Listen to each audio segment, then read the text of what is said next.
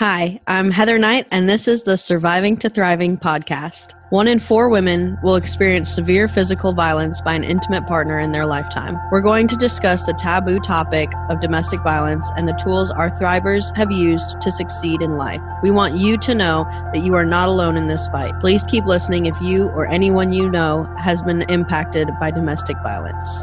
Before we get into today's episode, I would like to thank our sponsor, Night Protection Services, for making this podcast possible and all the support they provide our cause.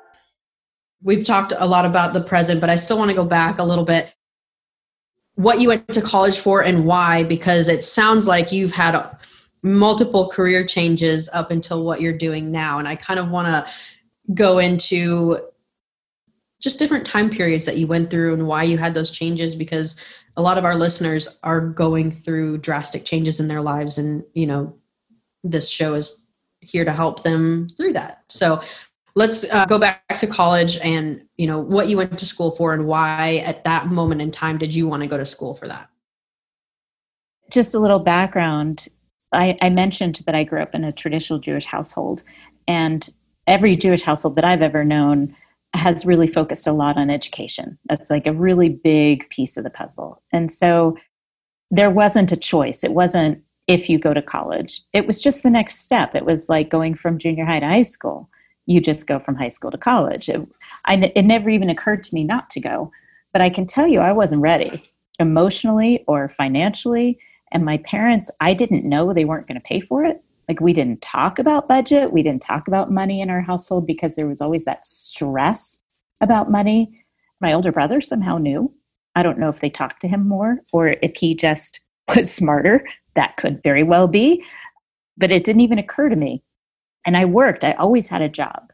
So it's not like I didn't have access to money, but I wasn't a saver. And as a matter of fact, I went through some really bad financial times in college. But when I went to college, I started as undeclared, but I thought I might be an English major. And then I took a couple music courses because I had been singing all through school and I was in all-state choir. So I knew I had some talent there, but I didn't necessarily want to go into performance or teaching. So I thought about going into music therapy. So I went from taking English courses to taking music therapy courses.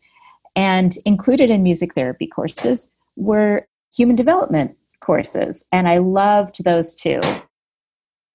So I switched majors probably 3 or 4 times, and not necessarily officially. I didn't necessarily declare major, but I took courses in English and music therapy and human development.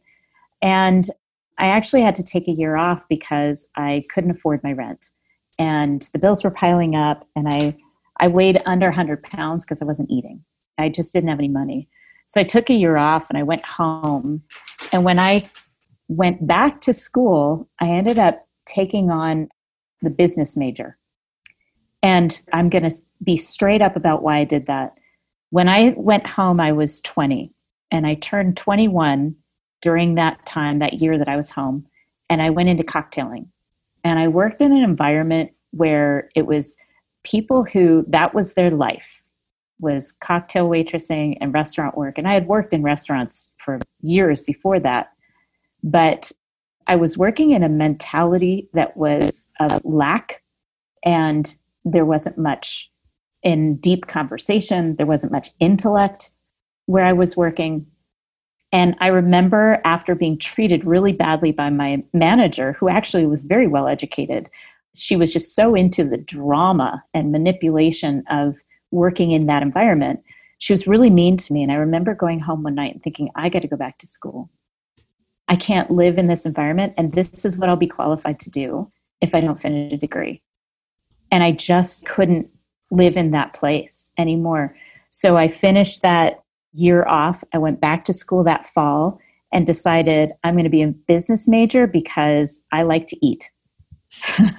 And all the other majors I had tried would have taken either an advanced degree to actually make a reasonable salary using it, or I would have had to use that degree but do something else in order to make a salary that I could live on.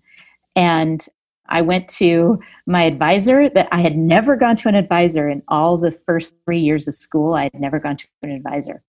I finally went to an advisor and I said, I need you to do a degree audit on the credits I have and tell me what major I'm closest to. Like, of all the credits I have, what goes toward a major that I can complete in a year?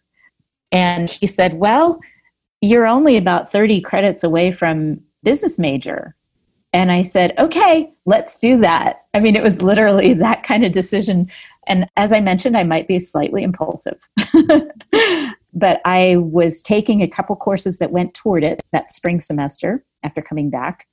And I took 12 credits in the summer and 22 in the fall and finished in December. So I was really motivated to finish school. And honestly, I think I've had my career very similar to my college career just over the course of 30 years, because I get bored really easily. I want to learn more all the time. And I apply everything that I've learned in previous experiences to whatever I'm doing at the moment. So no matter where I sit, I know my restaurant experience from my teens and early 20s apply. You know, those restaurant experiences of listening, of step saving, of understanding budgets and stuff like that, and scheduling, all of those things I learned in the restaurants, I can apply to whatever I'm doing at any given time. Definitely. And I think that's so important to remember as, you know, we go through different life changes, is that, you know, this is not a wasted 4, 5, 10 years of your life, right? You're still going to be able to take whatever skills you learned in your previous career or relationship or whatever and apply it to the next stage of your life. And I think people forget that, which is where the stress comes in, which is where the anxiety of, I have to start over, I have to relearn everything, without really realizing that no matter what career field you go into, 9 times out of 10, unless you're legitimately sitting behind a computer, you're going to have communication skills. You're going to have scheduling skills, right? Life is a schedule, whether people like it or not. Life in general is a schedule. And, you know, it's something that you just have to learn. You have to learn how to, you know, be compassionate with people and understand the different things in life that people are going through. And you're going to learn that no matter what career field you go into. So I think that's really important for you to mention that you took everything that you had already learned and applied it each step of the way. Mm-hmm. And I totally agree with you, especially when it comes to like being in a long-term relationship and feeling like you wasted those years in some way. And I just don't believe in that. And it's part of what my book is about. Your stories don't define you, how you tell them will. And it's all about, what did you learn from that experience? How are you a different human as a result of it? And what kind of compassion does that experience bring into your current relationships? Having had, like, my sister was married for 10 years and then divorced, and she said, I just regret spending so much time there. I wasted 10 years. I was like, what? Wait a minute. And I started asking her, well, remember that time you guys went to Ireland, and was that fun or was it horrible? Was it a horrible? She's like, oh no, we had so much fun. I said, well, tell me one of the stories. And she did. And I said, oh yeah, what a waste. And she just started laughing, and, you know, bringing humor to that kind of conversation is really important. But uncovering those stories of the things that you learned takes it from the story being all about struggle to understanding that struggle led to enlightenment, struggle led to compassion, struggle led to intelligence and kindness. Because I really believe that if you spend maybe 20% of your time telling the story of the struggle and 80% of your time telling the story of your resilience and what you did do versus what you didn't do, I think that not only do you change how people perceive you, and they become far more inspired by your story when you focus on that level, and, you know, the 20-80 versus 50-50, or worse yet, 60-40, where you spend 60% of your 15 minutes on your struggle and how horrible it was, and only 40% on your resilience. people can resonate with that and it can hold their attention because they've been there or because they have compassion for you, but they're not going to be nearly as inspired by it as if you spend more time talking about what you did to resolve the issues and what you did to experience personal growth and resilience. Definitely. And that's one of the things that I try to do myself is I try not to live with any regrets, right? I made the decision, whether it was good, bad, or indifferent. I made that decision and I have to live with it. So am I going to regret it or am I just going to learn from it and do something different next time? And so that's definitely resonates with me for sure, because I think that, you know, if you sit in life and you regret everything, well, then that's, you know, you're just going to live in the past and you're going to continue to dwell on the past versus if you just learn from it, that means you're moving forward and you're going to apply it to the next situation. Absolutely. Yeah. I love that. I think it was Mae West who said, I only regret the things I didn't do. Yeah, I'm with you. I'm speaking my language.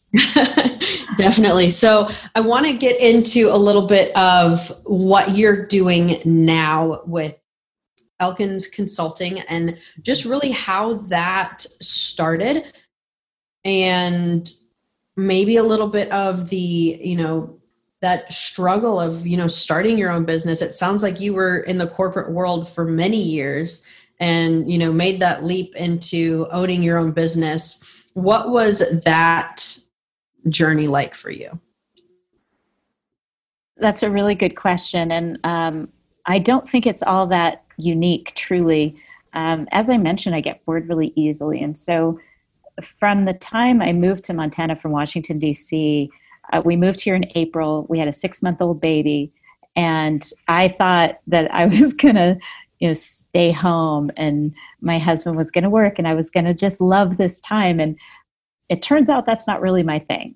And I sincerely admire and respect people, men and women, who choose to be home with their children and have that be their exclusive activity, because it definitely didn't fit me. And so we moved here in April, and by August, I was getting ready to start teaching a semester of computer classes at the local community college in the evenings when my husband would be home to take care of the baby. And I started my own business where I would go to people's homes and offices and help them learn how to use their computer at a functional level. So I worked with stroke victims, seniors, I worked with artists, people who generally were not techie. Now, this was 20 years ago, and I was teaching them how to use a mouse. You know, what's the right click versus the left click? And some people hired me because they knew that their career would be limited if they didn't start to get on board with that kind of functional use, doing mail merge and attachments to email. I mean, this was the really basic stuff. So I did that for a few years. And then I did go back to regular jobs over the years, but I always had a side hustle. So I had Elkins Consulting, that domain, from 20 years ago. But I never really used it. I didn't even have a website until about 5 or 6 years ago using that domain. But it was when I started really getting active on LinkedIn that I started to see the possibility of making this my business, and connected with some just absolutely incredible, inspiring people on that platform.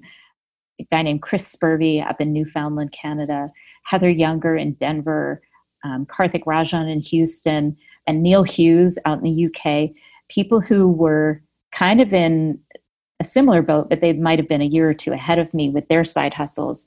And I watched their transformation from being an employee to being self-employed to, you know, going through the trials and tribulations of business development and income development. It'll be 2 years ago, July 6th, actually, that I finally decided I couldn't do both, because I was building this side business and working full-time for a government agency as their public information officer, and raising 2 kids. My boys were teens at that point.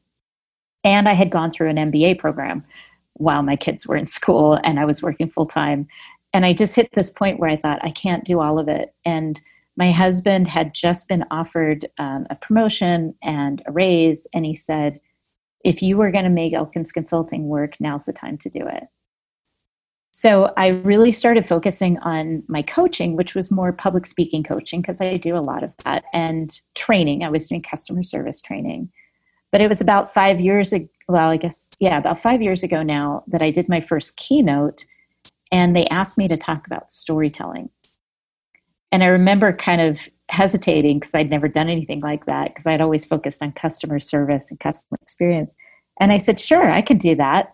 And I remember getting off the phone in like this minor panic.